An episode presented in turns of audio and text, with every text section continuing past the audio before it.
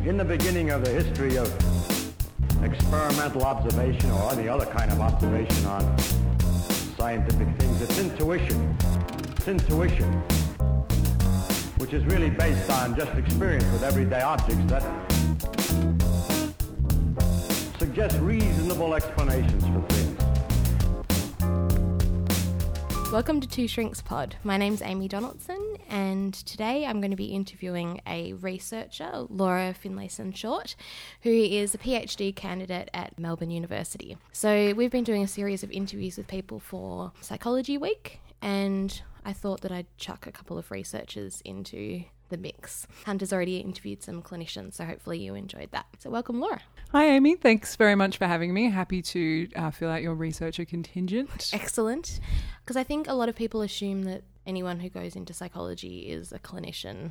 That is absolutely true. I constantly get asked, you know, how much clinical work I've done, if I'm a clinician, sometimes because I'm doing neuropsychiatry. That's my kind of Yeah. fancy, the fancy title for my discipline. Although I'm often told that that is too fancy a title and really I'm just a psychologist. But, you know, that's some people's opinion. Yeah.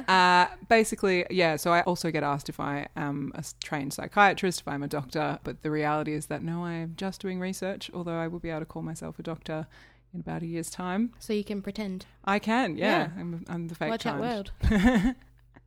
so, what made you go into research? That is a great question. I think for me, I have just always been really interested in the way things work, why things are the way they are, the human condition.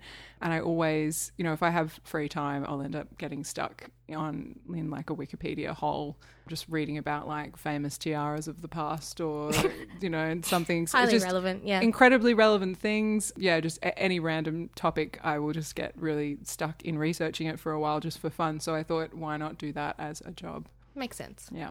And psychology, was that just Yeah. nosy about people?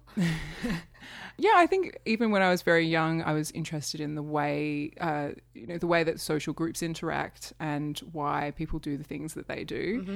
Uh, I was just really interested in, you know, just that idea that someone else's mind works differently from mine, and I was just fascinated as to, you know, what was going on in there. Yeah. So I thought, you know, I guess I came at that kind of research from lots of different angles when I was in school. Like I loved English literature, and I think that's just, you know, a different way of looking at the human condition Absolutely. just through the written word. In undergrad uni, I did philosophy, which is Mm-hmm. very similar. I Mm. did political science, which is more kind of on, on the social level. And I also did some like physiology, so getting like right down to Right. a systems level. So, So yeah. You kind of circled it in all different ways. Exactly. Mm, yeah. And so I thought, well, honestly, when I was an undergrad, I thought, what is going to actually get me a job Mm-hmm. once I finish? And I was like, well, mm, philosophy and political science probably not going to do that for me, at least in a research capacity. Yeah. So I thought, you know, psychology research or and kind of with a neuroscience tinge to it is probably a better way to go. Hmm, makes Um, sense. Yeah, and it's definitely something that I'm really interested in. So, do you have a kind of elevator pitch for your research? Like a quick, what are you looking at? Sure, yeah. So I'm looking at uh, the intersection of self related processing and other related processing. So that's basically when you think about yourself or you think about other people. Mm-hmm. I'm looking at when those two things collide and the brain activity that's associated with it. Um, Okay. in particular, we're looking at social anxiety disorder and how those processes go wrong or you Right. know, don't work quite as well as we'd want them to. Okay. So, for people who don't know much about social anxiety Mm-hmm. disorder, what does that look like? Yeah, so basically, it's characterized by an excessive focus on yourself and how you appear to other people. So you'll get people who find it, well, I guess the classic symptom that people who aren't, who don't have a disorder experience in their day to day life is the idea of going up and giving a, a talk in public to a large group of people. That makes people super, super anxious. Someone who's socially anxious gets that level of anxiety when they're just, say, um, at the supermarket checkout having a chat to the, the person at the Yeah. checkout, just literally about, like, you know, here's the amount of money that I meant to give you. Like, that will trigger the same kind of anxiety because they're having all those thoughts about what is this person thinking of me and I'm, I'm making a fool of myself. Um, they feel that I, they've embarrassed themselves. So, it's got that real judgment component. That's right, yeah. Although it is culturally dependent um, the, the way that it is expressed because in kind of western cultures you get this this feeling of I, i'm embarrassed i've embarrassed myself whereas in a cult in a- more asian collectivist cultures like japan for example it manifests in being worried that you have offended someone else Interesting. yeah Yeah. So it's by this it's triggered by the same kind of social situations, but the focus is, Is the on- e-, reverse. exactly right yeah Interesting. And I can imagine that would lead to different coping behaviors and different ways of thinking about the world. Correct. Yeah. So it's almost a different disorder when when you're talking about a collectivist country. Hmm. Yeah. Yeah. And the rates of it are different as well. Are they higher, lower? I'm fairly sure that they're higher in Western societies. Yeah. Okay. Interesting. Yeah. And it makes sense why you'd then be looking at the kind of self other aspect of it if the entire disorder kind of is focused on that. What do other people think of me? How do I interact with them in the world? Exactly. Yeah.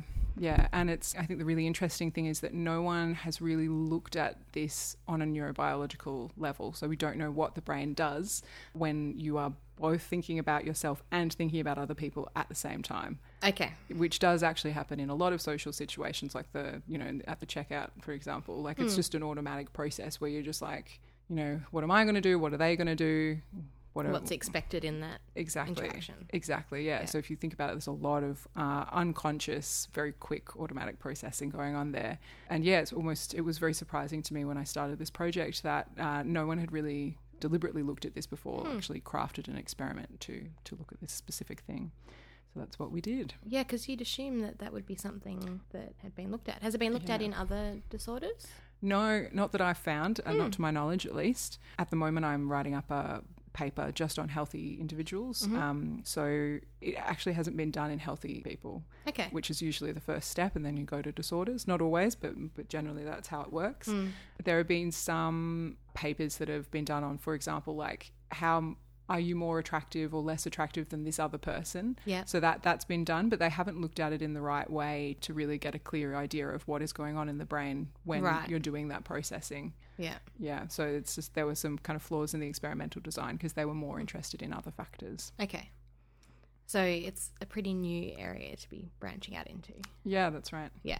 Did you know what you were looking for or what you were expecting to find? Yeah, so there's kind of a large scale brain network that is associated with self related activity. So it's kind of switches on when you think about yourself. So we were expecting to find increased activity in that network. It's called the default mode network. Um, I won't go into the more the complexities Yep. of that because there's a kind of yeah, there's a lot of explanation behind it. Is there only one of those, one default mode network, or is Yes. there multiple? No, there's one default mode network. It is uh, it's called that because it is active when people are at rest in, Okay. in an MRI scanner. So essentially, if you're just mind wandering, thinking about whatever you might think about when someone says lie down and think like do whatever for 10 minutes Yep. that's the network that switches on Okay. and it switches off during most goal directed tasks Okay. yeah So it's kind of the thing that's running in the background, and then you activate a different part and it switches over to that. That's right. Yeah. Okay. Yeah. So you'd have like, you know, visual attention or, you know, trying to switch your attention, stuff like that. You have other kind of networks come on. Mm-hmm. So we were expecting activity in that network Yep. because of the thinking about yourself. You also get a lot of overlap when you're thinking about other people. There are a lot of the same regions in the default mode network are also switched on during other Hmm. referential processing because, I mean, a lot of people would argue that thinking about the self and thinking about other people are inherently intertwined like Yeah. you, it's it's very difficult to do one without the other. Yeah, we're constantly comparing ourselves to other people. That's right. And, Yeah. and and we also have this tendency to build our self concept around information that we've we've gathered from other people. Mm. So if someone, you know, you're you're a little kid at school and someone says, "Oh, you're really smart," or "You're really good at art," that's a piece of information that you take and you go, "Okay, this is who I am as a Mm. person. This is a really important part of me and myself," which is one. Yeah. So you can see how that can go wrong in development. Yeah, definitely. I'm immediately thinking of all those kind of kids that I work with who get those mixed messages about who they are or what their place is in the world. Yeah. And yeah, how that would play out. And that it often comes back to, oh, well, but mum said or dad said. Yes, exactly. Everyone's exactly. told me I'm not important or I'm not. Yeah. yeah, Mm. or I'm not good enough or something like that. Yeah, so it can obviously be some really positive messaging or some really negative messaging. and it's like that's kind of the key time when you're building your self concept but we're, s- even as we're getting older and, and even in adulthood you do still tend to you know incorporate little bits of more information Revise things. exactly yeah, Yeah. Mm. yeah so it's just this constant back and forth between thinking about yourself thinking about other people yeah so un- understandably the same networks are involved Yep. there's also uh, we were also expecting some involvement, probably of some of the more typical uh, extra areas that are related to other referential processing. So there are some memory and learning areas. Mm-hmm. Uh, Did you get Mm-hmm. to look at my favorite area of the brain? Is it the hippocampus by any chance? Yes, yes, we did. Yeah. Woo. Well, honestly, it's very pretty. it's pretty. Yeah, It's I pretty. Think so. It's got a great name. yeah. It's got a great slogan that goes along with it. It's perfect. It's much more interesting than you know, just a, a, a normal gyrus. Let's let's put it that way. It's unusual looking in Hmm. Yeah. the grand scheme of the brain. If anyone listening has not seen a picture of it, it's it's worth having a look. Yeah, Yeah. definitely. Yeah, definitely. okay, so you're expecting that there'd be some of those elements around memory and did you say emotion? Yeah, kind of learning areas. So things like the amygdala, so right next to the hippocampus. Mm-hmm. Yeah. Mm-hmm. Um, and the hippocampus is also involved in learning. Yeah, so we, we were involving, e- expecting a little bit of that. Okay. And yes, so I can tell you about what we found if you like. yes. Well, actually, before you do, Hmm. how do you look at that? Like, how do you? That is Figure out. probably an important place to, Yeah. to start. Yeah, before we dive into the results. So basically, we get a bunch of participants. Mm-hmm. Um, so in this case, we've recruited healthy controls, so healthy people, and also people with social anxiety disorder, and some people with depression. Okay. Um, although social anxiety is the focus, so the depression is so they might have both. Or uh, yeah, so we actually have three patient groups. So Mm-hmm. people with social anxiety disorder, people with depression, and people with both diagnoses. okay. yeah. And they have. Was it sort of like they had to just have those disorders, nothing else going on, or Well, our exclusion criteria were so we didn't want anyone to have a psychotic disorder. So none of that. But most other disorders we kind of allowed in. yeah? We didn't want any other mood disorder. So bipolar, for Yeah. Mm-hmm. example, would have been out.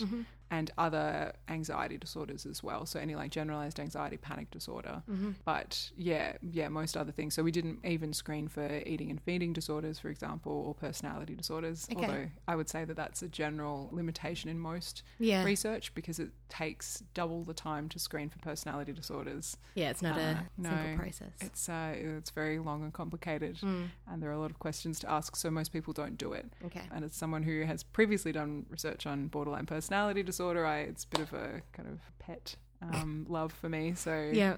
yeah, it's it's frustrating that people don't have the resources to be able to, To be able to Mm, do that, in yeah. every study. Yeah, but ours was the same. Yeah. Okay, so you had the three groups. Yes. And then what? Yes, right. Yeah, so we would get a participant into to a hospital uh, where we have an MRI scanner that's available for us to use. We train people in, on how to do a, the task that we created to look at this kind of interplay of self and other processing. So what was the task? Uh, now we, we called it the dyad task or um, the self other processing task or the faces task for participants because that makes it a bit simpler.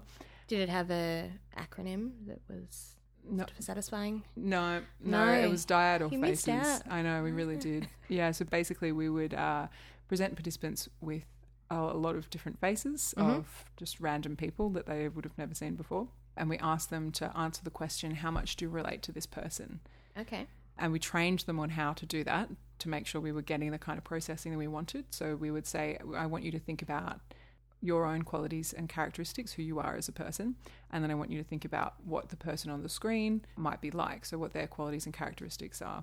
And if you were to meet them at any kind of social situation, like on a bus or at a party or something like that, would you be able to have a good conversation with them? Would they be similar to you? Like, do- Okay. would you relate to their experience? And so they're provided with no other information, just just the- that just the, face? just a photo of their face yeah that's Okay. right some of the faces uh, had emotional expressions on them um, i probably won't get into that in too much detail it's Mm-hmm. Yeah. just an extra nuance of the of the study and we also asked them as a control condition because you have to have a control condition for mri experiments we asked them to judge how far apart a person's eyes were Oh, okay. Yes, on a scale of one to three, Huh. which is you, as you can imagine, it's actually quite difficult to do because you don't tend to make that kind of a judgment No, in and everyday life. I- you, I'm immediately thinking that you would then compare it to other faces That's right. to know the okay. Yeah. Yeah.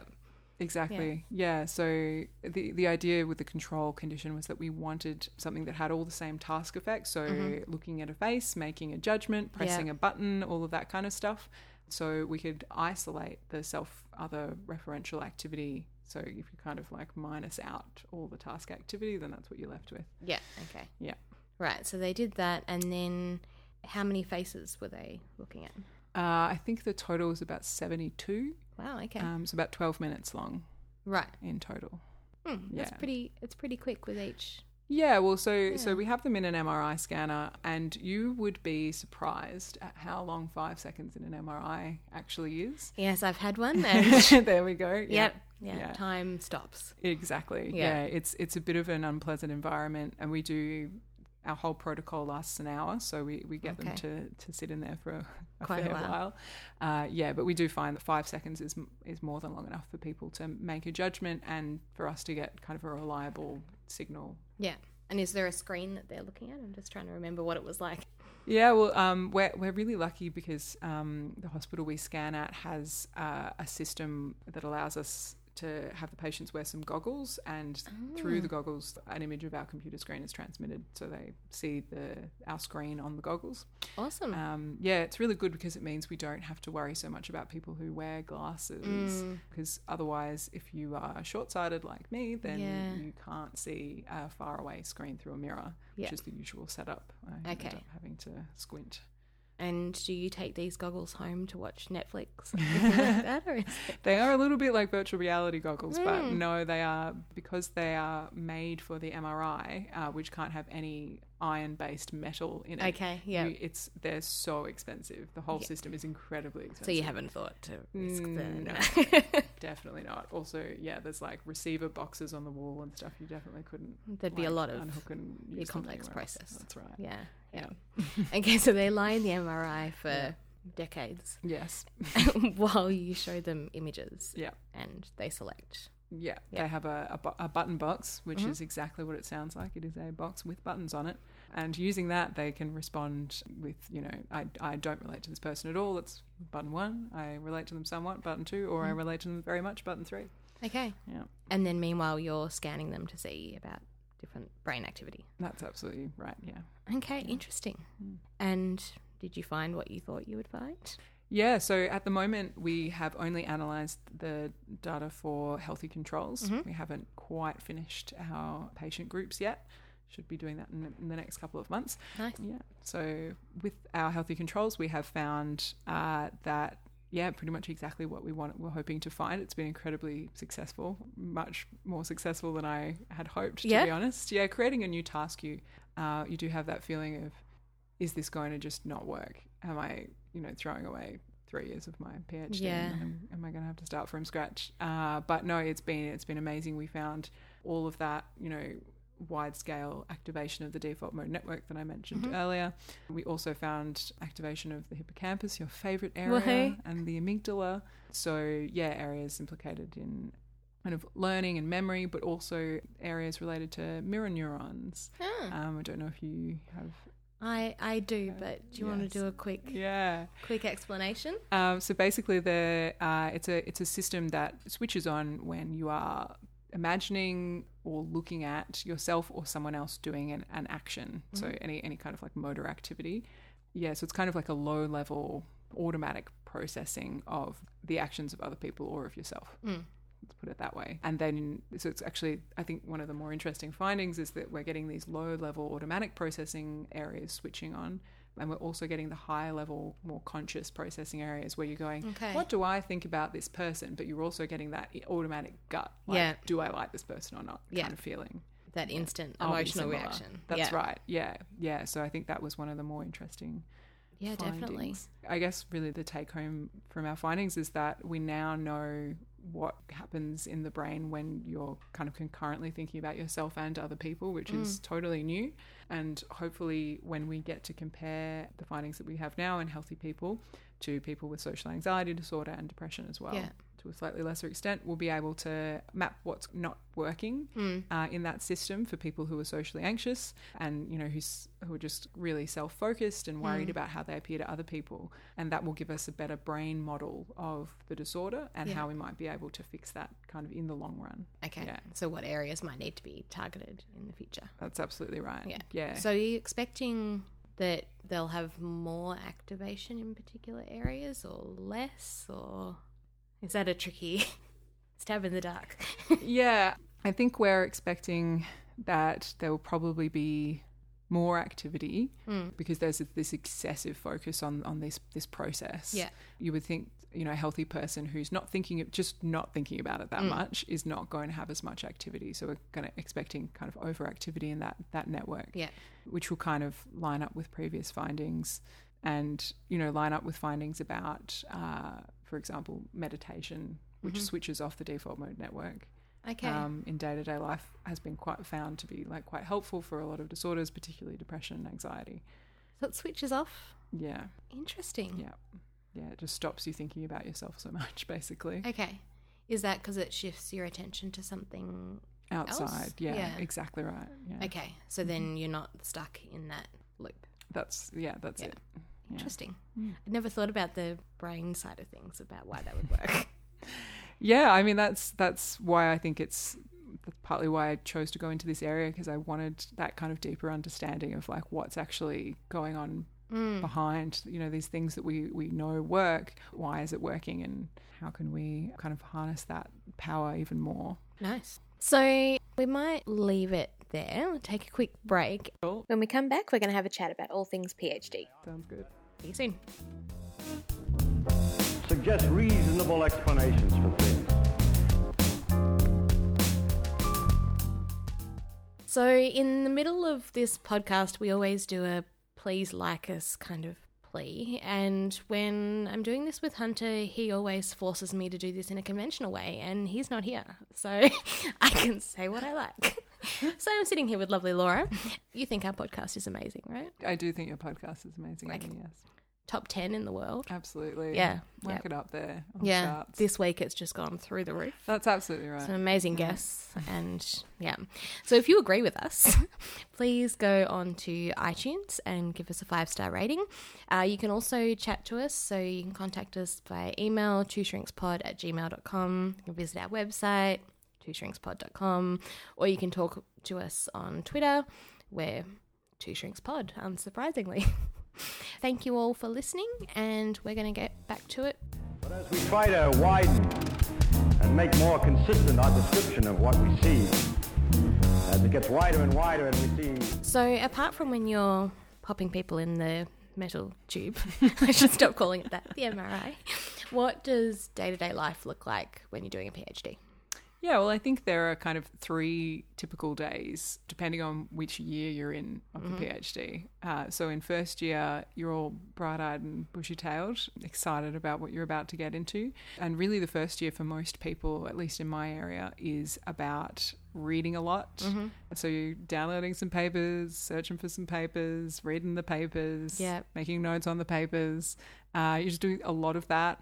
There's also often, yes, it's just a lot of sitting around at a desk thinking about stuff. Mm-hmm. You might be conceptualizing the project that you're about to do. You might be doing an ethics application, but basically lots of reading and writing. Mm-hmm. And that culminates in a confirmation process, which basically is the hurdle that everyone has to jump to keep being a PhD student. Which doesn't feel as kind of affirming as the name makes it sound out sound to be. No, no, No. It, it really brews a lot more doubt than it sounds. Um, Yeah, everyone speaks about it with dread rather than with That's right. being confirmed. Yeah.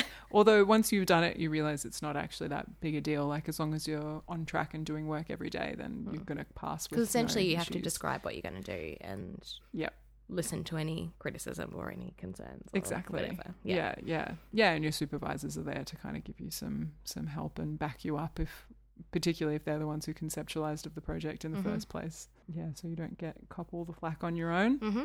Yeah, so that's kind of first year. Second year is putting people in the MRI over and Yep. over again. I honestly I really like that that period because it's it's busy but you don't ever get bored because Mm. you're just running from place to place and um, for me I was the one who was recruiting all of the healthy controls so there was a lot of emailing people, Mm-hmm. doing screening phone calls with people, repeating the same script over and over again. Yeah. Uh, yeah, going out to the MRI, meeting Where did them. you find them? though? Uh, I, I posted an ad on Gumtree, and that was where I got almost everyone. Um, you would Interesting. Be surprised. We do offer, you know, quite a, quite a large reimbursement sum, so that helps. Yeah. Um, about seventy five dollars. Okay. Yeah, so you get a lot of people from doing that, but also a lot of people just really wanted a picture of their brain, Right. which is also something we provide. Oh, nice. So they get a sort of take home. Yep, Yeah. that's right. We send them a little email with some slides. Yeah, just What quite cool. section of Gumtree do you advertise in? Uh, I think we go. There's other jobs, Mm. and there's also like a volunteering section as well. Okay. Yeah. Mm, so nothing weird. No, No, we don't no, do anything No. like underhanded. Okay, so most of the your second year spent recruiting people. yeah, going to the MRI, doing Yeah. six people a week, scanning six people a week. Uh, That's a lot. Yeah, it was a very busy time.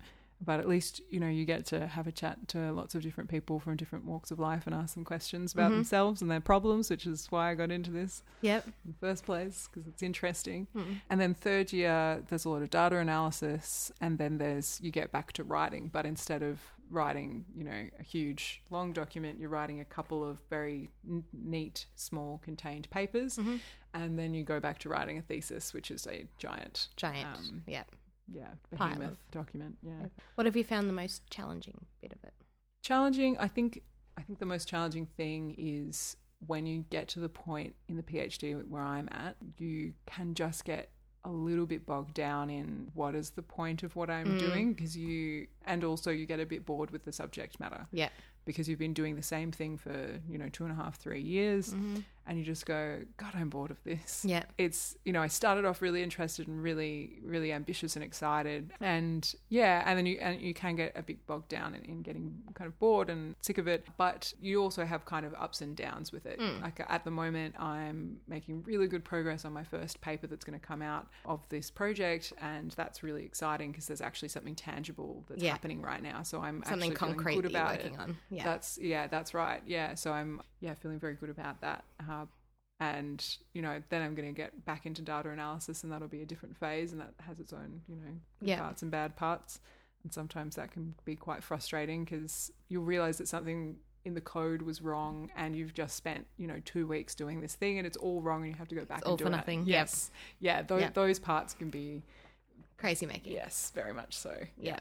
Yeah. So actually, I didn't ask about kind of when you're analyzing the data, are you looking at the images from the MRI or their responses on the push button doodah or both? Both. or- Okay. Yeah, so we've got a we've got a lot of really good data. So we look at the MRI images. Um, we kind of get an average of all the participants, and then I kind of get to look at that average on kind of a mock up of a brain. Nice. And but we also look at how do the responses, so the, the level of relatedness, for example, how is that modulating the brain activity? Okay. Yeah, which was also actually quite another another quite interesting finding in the healthy controls. There's Yeah. like one particular area, the medial prefrontal cortex, Hmm. which is a hub of self-related activity basically. Yeah, the kind of activity in that region increases in a stepwise manner as you kind of as you As increase in you- relatedness, you Okay. get more activity in this region. But so if you really Interesting. relate to someone, you get like this really, really strong activation. If you only relate to them a little, it's a little weaker, and if you don't relate to them, then it's yeah, it's even weaker. Um, Yeah. What does that area of the brain do?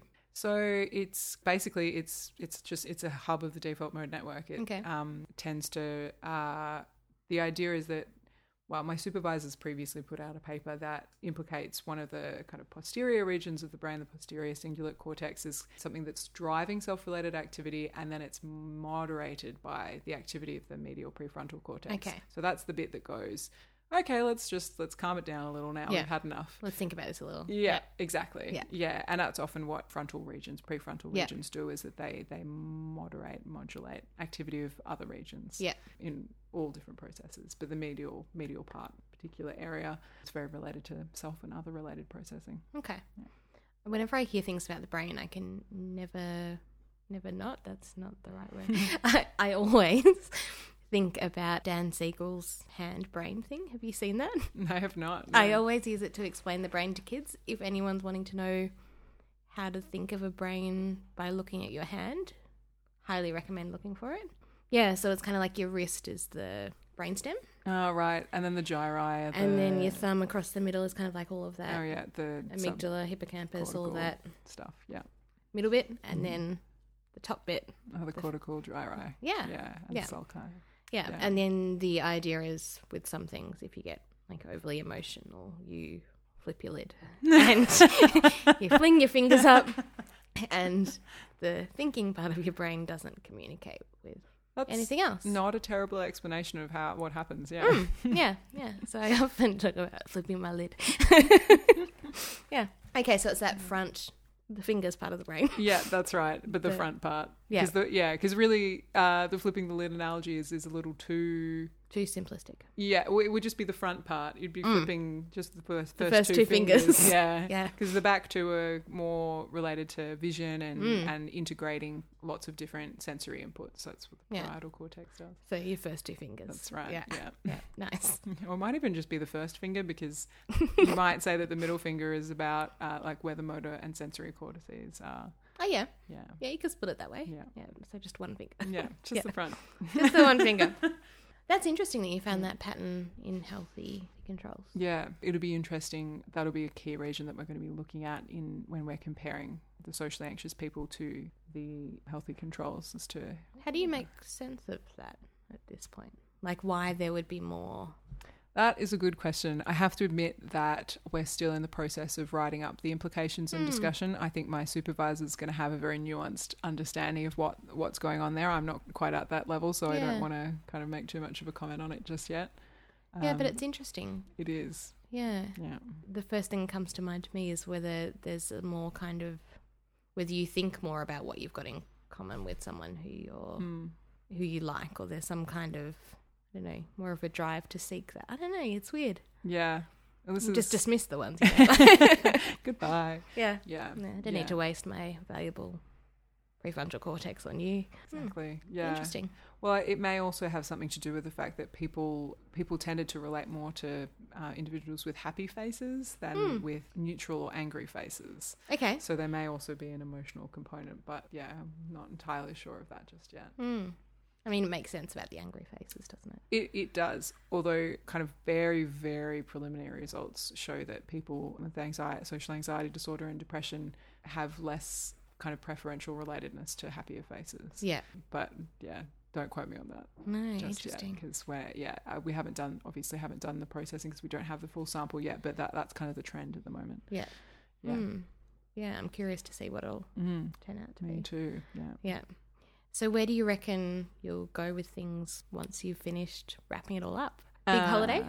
yeah I think to start with definitely if I can swing a holiday that'd be absolutely great Yeah. uh, I do have a conference that I've signed up to go to a couple of weeks after I'm meant to submit my thesis so that'll It's a motivator. exactly Yep. yes and it's in Canada so it'll be nice to Ah, lovely. yeah, fly over there and, and have a look around. Yeah, and then just have a little bit of time off. And then the idea will be to, I think going into a PhD, you need to have your eyes open about the likelihood of having an academic career for the rest of your life. Mhm. There, those uh, that likelihood is pretty low. Yeah. Um, partly because not everyone's cut out to be a professor. It's Mm. it's not for everyone. I No. think even if you love research, you might not want to get just That might not be the direction you want to go in once you've gone through. Yeah. Exactly. Yeah. yeah. There are a lot of other research jobs where you get to, to keep doing research Mm. for the whole time, whereas a lot of professors end up taking a lot of meetings and not doing a lot of research. Yeah. Um, so it's just the nature of the job. But anyway, yeah. So I think uh, I'll definitely go uh, looking for postdoctoral research positions, see what comes to me. Mm-hmm. Yep. Uh, I might take a step sideways and, and maybe do something a bit more kind of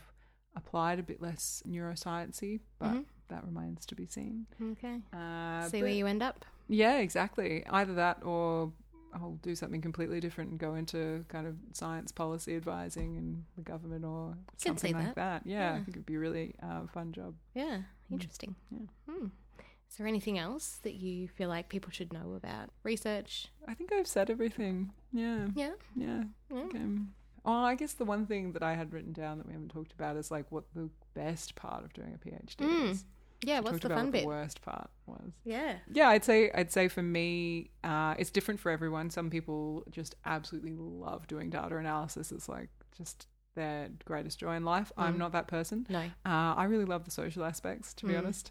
Um, we have a really good student group in my centre, uh, so it's just a lot of having lunch with people and having a good chat about interesting sciencey topics. Nice. But also, I really enjoy the like going to conferences, getting to present my research, meeting a lot of interesting people, and having great conversations Mm. in far flung, interesting places. Nice. Uh, yeah, I mean, when you put it like that, it sounds great fun. doesn't it? Yeah. yeah, absolutely can't complain. Yeah, it's, it's a lot of fun. There are definitely some some very positive aspects, and getting to meet all the uh, participants as well, and Mm. and to have a chat with all these people from completely different walks of life, and yeah, just just get to have a good yarn. To be Mm. honest, Sounds good. yeah, bit like podcasting, really. Yeah, pretty much. well, thank you so much for talking to me, Laura. We'll be back next time with our final interview for Psychology Week. See you then. As it gets wider and wider and we see a greater range of phenomena, the explanations become what we call wars instead of simple explanations.